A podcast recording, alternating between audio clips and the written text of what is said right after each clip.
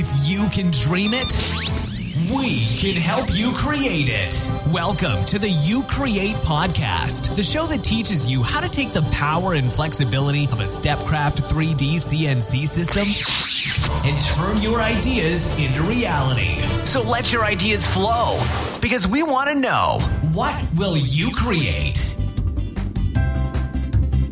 Hello, everybody, and welcome to episode number eight of the You Create podcast. My name is Eric Royer, and I'll be your host. Um, thank you for joining us this week. I'm sorry it's been a couple of weeks since I've recorded last. We've uh, just been crazy busy here and uh, just haven't had uh, time to sit down and put some thoughts together. So I wanted to do this uh, today. It's the day before Thanksgiving. Uh, that way I can get it live, and any of you who have time to listen to it over the weekend will be able to do so. So, anyway, uh, a couple things that uh, came up over the last couple of weeks that I wanted to discuss uh, that I think uh, will maybe answer some questions for some people. first thing I want to talk about is aluminum. Now, everybody asked the question, you know, can you effectively cut aluminum with a CNC router system? And the answer is undoubtedly yes. Yes, you can. There's no uh, no reason why you can't, but there are some things that you need to consider when you're milling aluminum. Uh, the first thing is that unlike a CNC mill, like a Tormach or uh, a Haas or something like that, where the the head does not move. The head stays fixed, and it's usually part of a very large, heavy cast iron fixture. Uh, and the rigidity of that, coupled with a very, very powerful motor, allows you to spin a larger diameter bit at a slower rate of speed and take out more material per pass uh, than you would on a router. Now, a CNC router, um, like the Stepcraft machine, is a gantry device. So the head is actually what's moving. And because of that, you, there are some limitations that you have with a router over a mill, uh, and that you don't have the same solid rigidity that you would with uh, with a dedicated purpose built mill. That being said, the main thing that you have to keep in mind is that you can take less material off per pass, and in most cases, you can probably move the the feed rate a little bit faster than than you typically would because you are taking a little bit of material off. Uh, the other thing to keep in mind is that the spindle on a on a purpose built mill, like a Tormach, for example, is going to designed to run at very low RPMs. So you know you might be running uh, three to five six thousand RPMs, and the tooling that you use is optimized for that purpose. Now on a router, the it's the opposite. The router spindles are usually designed to run at very high RPMs, uh, 12 to 20,000 in that range, sometimes even more. And because of that, you you have to look at your tool that you're using. Uh, most people would think they can use high speed steel because they think it's high speed, and that's really you know what what they would be using it for. But the the case is is that high speed steel end mills are better suited for uh, a lower RPM mill that has flood coolant, and it they're just not designed to cut as effectively and last as long as a carbide end mill. So on a router, you're you're always going to want to try to run a carbide end mill when you're cutting aluminum. Now, some people ask me, uh, do you need a, or do you have or do you need a flood coolant system? Well, most routers are really not designed to be able to use a flood coolant uh, because they're they're open framed. Uh, the electronics in some cases are underneath. It's just not a sealed system uh, like a mill that that has that type of a a cooling system. So as a result, no, you you don't need that. There are people that use uh, lubrication misters that you can find online. And from what I'm told, those help with certain types of aluminum. Uh, one thing that we do here, and it's actually a new product that we're going to be releasing. It's uh, we use air, compressed air, and we have a flexible. Actually, it's a, a, a flood coolant uh, hose that's um, articulated, so you can move it and position it in any any direction. They're they're made for flood coolant systems, but we use one of those and connect it to an air compressor and just blow. Uh, we we're not using a lot of CFM. It's very you know low pressure, but it's enough to keep the bit cool and to evacuate any chips that are being cut. The the biggest problem that you'll have with CNC router when you're doing aluminum is recutting chips. You want to make sure that you avoid having chips collect near the tool bit or in its path. And that's really important when you're doing a profile cut where you're basically cutting around the material to remove your part. You'll you'll end up with a channel that's eventually as deep as the thickness of the aluminum. And if chips start to build in that channel, you run the risk of uh, either breaking your end mill or having it chatter and ruining the finish of your part, or you run the risk of, depending on the RPM and the feed and speed, you, you run the risk of welding the chips to the tip of the aluminum and therefore rendering it useless. So it's very, very important that you use compressed air and keep it pointed at the tool bit so that when you cut chips, they are immediately blown out of the way. Now, some people say, well, I have a vacuum system uh, hooked up. Won't that work? Um, we have a vacuum system as well for our Stepcraft machine, and it has a uh, round brush that's magnetically attached to the end of it. And I've tried that before, and it just doesn't do the same job as uh, as a compressed air. So when I run aluminum, I actually take the brush off. I don't use the uh, vacuum system, or or you could use it, but I don't keep the brush there. I, I I use it so that if there's any chips flying, the vacuum will catch them. But because I'm blowing compressed air at the chips, they're basically being sprayed all over the place, uh, and the vacuum, in a lot of cases, is useless for that.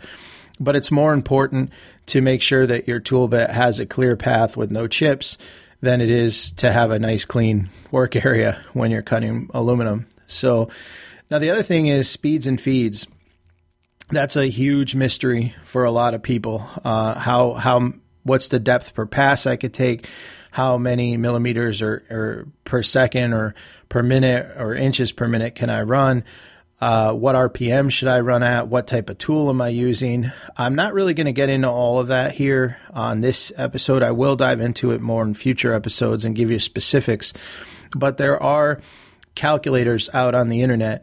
Uh, CNC Cookbook has one, uh, cnccookbook.com, that you could actually uh, download. It's a service, you have to pay for it but it's probably one of the best calculators um, in existence. And you just basically put the information in about your your uh, your bit and you know various different data points and it's going to tell you how fast to run it for a given rpm and how much depth per pass you could take. Now i found when using one of these calculators that it's probably 90% accurate for the given machine and you will get really good results if you follow what they're saying. Now again you got to keep in mind that we're running on higher rpms so you may put information in and it may say okay uh, I'm you can run this job at 5500 RPM, but if your spindle doesn't go that low, then you have to make sure that you readjust for that, and it, will give you different parameters to run as far as uh, speed or depth of pass, or maybe you know you change the the type of end mill you're using. Uh, for instance, if you're using a four flute end mill, you're you're most likely going to run a lower RPM. But if you want to run at a higher RPM, you could switch to a two flute or even a single flute end mill. And you'll notice that the RPM setting that it calculates is actually going to increase probably within the range of what your router is capable of. Now, on our machines, we typically run, uh, if we're cutting 6061 aluminum, we'll use a two flute carbide end mill, say an eighth inch. Uh, we'll take about a half a millimeter per pass and run it about 30 millimeters per second. That's usually a good starting point for a Stepcraft machine. Now, the, the one thing that will affect the speeds and feeds, uh, even if you are using a calculator, is the rigidity of your machine. So if your gantry or, or your head and the z axis, if there's anything that's loose or, or not you know perfectly solid, uh, that vibration is going to resonate in your machine. And it will actually uh, prevent you from running uh, your job at, at, the given speeds and feeds. That's one. You run the risk of chatter, a lot of chatter, which will uh, eventually damage your machine. I mean, any excessive vibration on anything is is not good. Uh, and you you can run the ruin the bits as well as getting a very poor uh, surface finish on your your milling. So uh, you want to really make sure that your machine is is rigid. The the more solid that it is, the better chance you're going to have to get a good finish, and the more accurate a speeds and feeds calculator will be for you. Now, the other thing that I get asked a lot is, what about types of aluminum? Uh, and we just had a, a client that um, had a specific job that they wanted us to run, and they sent us some plates, and it was 5052 aluminum, and I've never used this material before. Uh, it looks just like you know any other kind of aluminum that we would use, and basically what they were doing is cutting out these electrical panel plates, and they're looking to prototype them so that they can test them uh, before they go into a production run uh, for their machines. So that's something that our machine or, or you know any CNC router could be good for is for prototyping. I, would never suggest uh, a, CNC router or unless it's a really big heavy duty industrial one uh, to be used for large production runs. It's just it's not efficient, and uh, you know there are purpose built machines and job shops that could probably do it for a lot less money and headache overall. But uh, on on our machine, it's great for prototyping, and that's what we were going to do. So he sent me over an AutoCAD file, and I imported it into Vectric Cut 2D and I went to create the tool paths, and it, it, was a little complicated because there was a lot of pocketing. Uh, there was some uh, recessed areas where there would be labels uh, that were going down twelve thousandths or so. Uh, then there was a lot of holes in it. Some of the holes were uh, around an eighth of an inch diameter. Other holes were a little larger, so I had to keep that into consideration. Uh, and then they also had a countersink that they wanted to run. There was eight holes on the job that needed to be countersunk, so they sent me a, a countersinking bit, and we created a toolpath just specifically for that. And that created some challenges too, because when you're using a countersink, typically you're going to run the countersink bit down further than the thickness of the material. Um, because the countersink bit, this one was 82 degrees uh, they wanted the final opening to be a certain diameter. And in order to get that, when you took the geometry of the bit in play, you would actually have to pass the bit uh, probably 60 thousandths uh, deeper than the bottom of the surface. So you have to make sure you have a spoil board. And, uh, you know, that's something you, know, you want to keep consideration if, if you have your aluminum plate on a aluminum vacuum table or on a aluminum T slot table and you're going to use a countersinking bit, uh, you know, be sure that you're using some sort of spoil board or you'll end up with holes and dents all over your aluminum base. Uh, so, anyway, I, I, got the whole thing programmed and we set it up on the machine. Uh, I did have compressed air. Uh, the plan was to use a, a two flute end mill and I set it up as we would when any 6061 job that we've done before.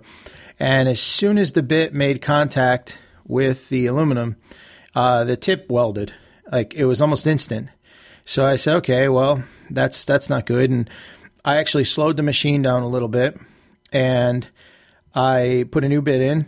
And this time it started to cut a little bit, but then the tip welded again, and then it broke. Uh, so after going through about three end mills, I did some more research on 5052 and I reached out to a group on Facebook called CNC Router Tips.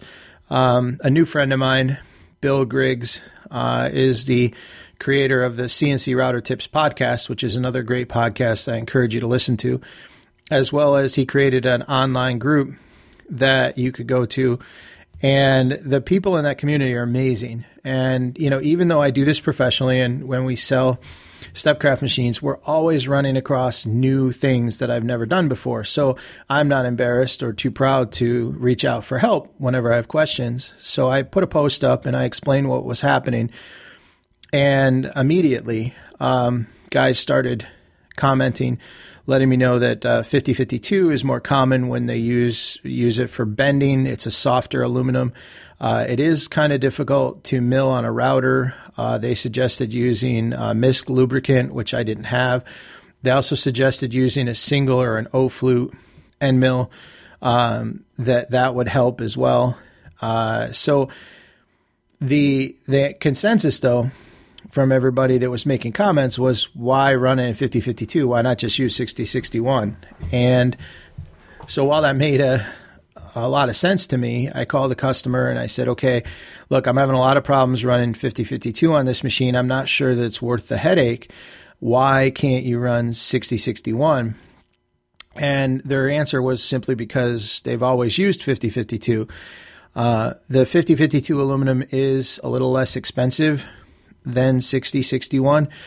And that was another comment that they had made. But I said, you know, when you factor in the aggravation plus the potential loss of end mills, pretty soon uh, 5052 is going to cost you a heck of a lot more. Uh, so I went ahead and I, I ordered some uh, eighth inch, uh, 12 by 12 inch 6061 plates from onlinemetals.com. And uh, we put the same job in loaded up two flute end mill, um, and it ran perfectly. It was as if we were cutting wood. Um, it was uh, there was no no welding, no chattering. Uh, we had to make some fine tune adjustments to the speeds and feeds, but overall, uh, it worked perfectly. In a case like this, we actually created. I think this job had twelve tool paths and it was I had one for pocketing, hole drilling. Um, there were several different pockets. Each one was a little deeper, so I set those up as a different tool path. Even though they're using the same tool, we did that so that when we tested out the first plate, we can run each toolpath file separately and see if we have to make any adjustments on speeds and feeds for that particular process. Uh, then the other part of the job was we had to go back with a 16th inch end mill and go through all of the pockets again, uh, mainly to just kind of sharpen the corners because they want it as square of an inside corner as they can get, which you can't get with a round bit anyway. But by doing a second pass with a 16th inch end mill, it allowed us to get into the corner and uh, you know get it a little bit tighter. So then we had one for the uh, countersink, and then we had a final tool path which would cut it out of the plate. And so, anyway, my advice is if you have to do aluminum or you want to do aluminum parts, uh, you can certainly do it with a CNC router. There's no problem at all. I encourage you to get a speed and feed calculator or join a group like CNC Router Tips or the Stepcraft Crafters Club and post what you're looking to do and, and try to get a speed and feed starting point from some of the other members, you'll find a lot of them are going to be very helpful. The only issue that I see with asking members for uh, guidance on speeds and feeds, like in a group like the CNC router tips, is that they are not going to all be using the same machine as you are. And every machine, like I said, is built different, different spindle, different power, different rigidity. Uh, so something that may work for somebody on, say, an X carve machine uh, will not work the same on a Stepcraft or on a Shapeoko or a Probotix or something else. So uh, your best bet is to get a speed and feed calculator, and uh, then then what I do is uh, after I run a job, I, I, usually keep a notepad, and I'll say, okay, for this end mill running this type of aluminum, I was able to do, uh, you know, a, a, depth of X, a, a, feed rate of X, um, RPM of X, and uh, I used one thing too that I didn't talk about, and I want to mention real quickly is uh, setting up a ramp for your job. You when you're when you're milling aluminum, unlike wood, you don't want to just bring the bit straight down. It's not a drill bit. You don't want to bury it straight down to your first depth pass and then start cutting. Uh, Vectric software, and most cam software will let you program in a ramp. And basically, you could say, okay, I want a ramp from the surface of the material down to the first depth of pass uh, in a given distance. So, you know, you might set it to be a half an inch. So now when you're starting that job, it's going to uh, move laterally as it as the z-axis kind of brings the bit down into the material to your first depth of pass. That's it's uh, a lot less strain on the end mill, and you're going to get a lot better results. So definitely use uh, ramping when you're working with aluminum. So uh, let's see, speeds and feed calculator, uh, carbide end mills, uh, two flute end mill or single flute end mill for aluminum. I find works best. Make sure you have air, uh, compressed air to evacuate the chips.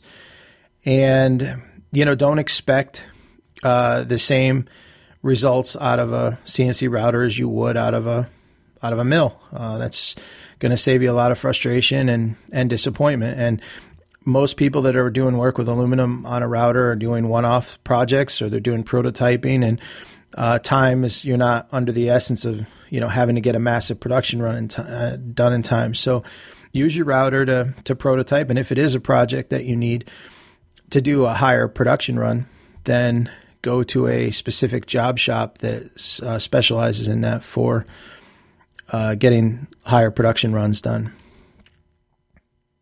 So the next thing I want to talk about is on Stepcraft. One of the things that we've been working on is trying to come up with a description uh, of how to describe our machines. And where this is important is, you know, it's fine if I was talking to like minded people or if I was in a group on Facebook and I refer to my router as a CNC router or CNC mill or, you know, anything to do with CNC, everybody's going to know what that means. But when you're talking to you know your aunt or your mother or uh, just somebody in the general public who has no idea what CNC is, you know how do you describe your system?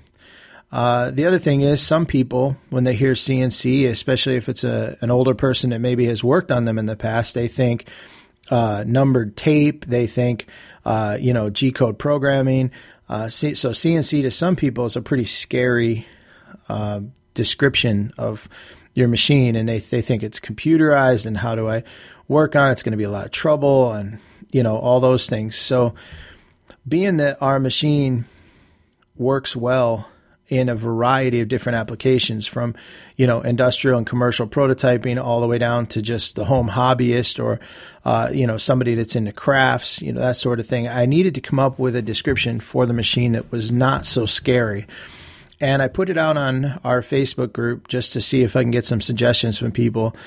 And the one that we ended up with, which uh, is starting to grow on me, is calling it an all in one creation system. Now, the all in one comes from the Stepcraft having the universal head attachments, which makes it uh, nice because you can go from you know milling to 3D printing to engraving to hot wire cutting, etc., simply by changing out the head. So, because we're one of the only systems on the market that has so many different attachments for it, the all in one part seemed to make a lot of sense. Uh, the creation system came just simply because that's what you're doing. You're using the machine to create things. So I, I mentioned it on this podcast because it's funny, and I, am really curious uh, to all of you out there how, to see how you describe your system to somebody that is not familiar with these machines. Uh, so, you know, what do you call it? How do you describe it? Uh, I'd really love to know that. And if you have a chance, please uh, drop me a comment on the uh, page at youcreatepodcast.com forward slash 008. Uh, or you can uh, send me an email. That would that'd be great. I'm I'm just curious how everybody describes their their machine. Now, another thing I wanted to announce, actually, the last thing on this podcast, because we're slowly running out of time, is I want to talk about um, a new program that we put into place at Stepcraft. Now, we had a very busy year this year since uh, Kickstarter. We've um, established a lot of new customers, probably better than 500 new customers that are happy owners of Stepcraft systems. And I want to keep the momentum going and I want to uh, keep getting the word out to everybody about our machines. The problem I have is that you know we're we're only three people here in Connecticut at the uh, Stepcraft USA offices for now, and I tend to spend an awful lot of time with people on the phone. I want to be sure when somebody's interested in buying a Stepcraft system that I spend as much time as they need on the phone to answer all of their questions. And in most cases, those phone calls generate more content for me to talk about here on the podcast.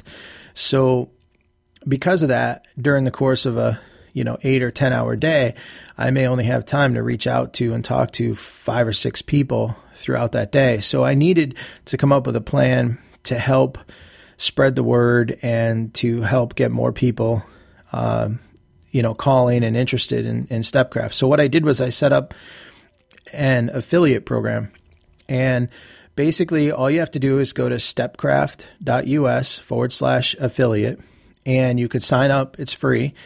Uh, you fill out a form, and basically what will happen is you'll receive a URL that's specific to you and anytime you mention uh, Stepcraft and you provide a link back to our website, just use the custom URL that you were given.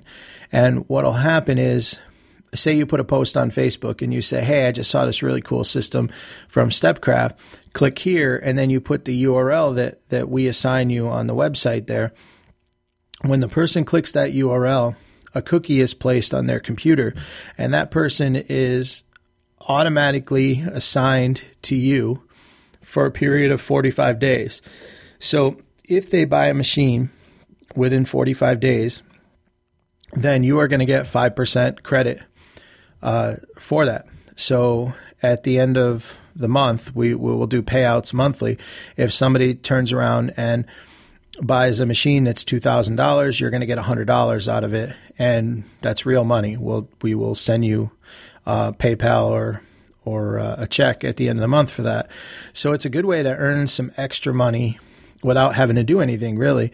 Uh, you don't need to sell. You don't need to uh, get online and um, you know do any hard pitches. You certainly don't want to spam forums and things like that. But just as you mention uh, Stepcraft and you use that URL, whether it's casually on Facebook or Twitter, or, uh, you know, I have some people that are actually looking at it as a part-time business and they have put together a blog and uh, you know using twitter and pinterest and all these different formats to uh, use that url and try to get more people buying uh, stepcraft machines and so far we started it last week we've had two successful affiliate um, sales, which was awesome. And I'm hoping that we will, um, you know, get a lot more people involved. And again, it's free. all you have to do is use the URL, recommend that people purchase our system, and you will get uh, 5% of the sale just for helping me out and helping spread the word about Stepcraft.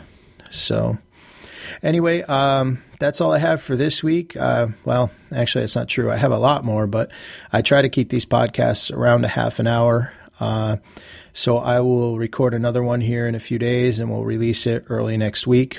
But uh, to all of you listening, uh, either before Thanksgiving or on Thanksgiving, please have uh, have a terrific holiday. And again, I appreciate you uh, listening to the podcast.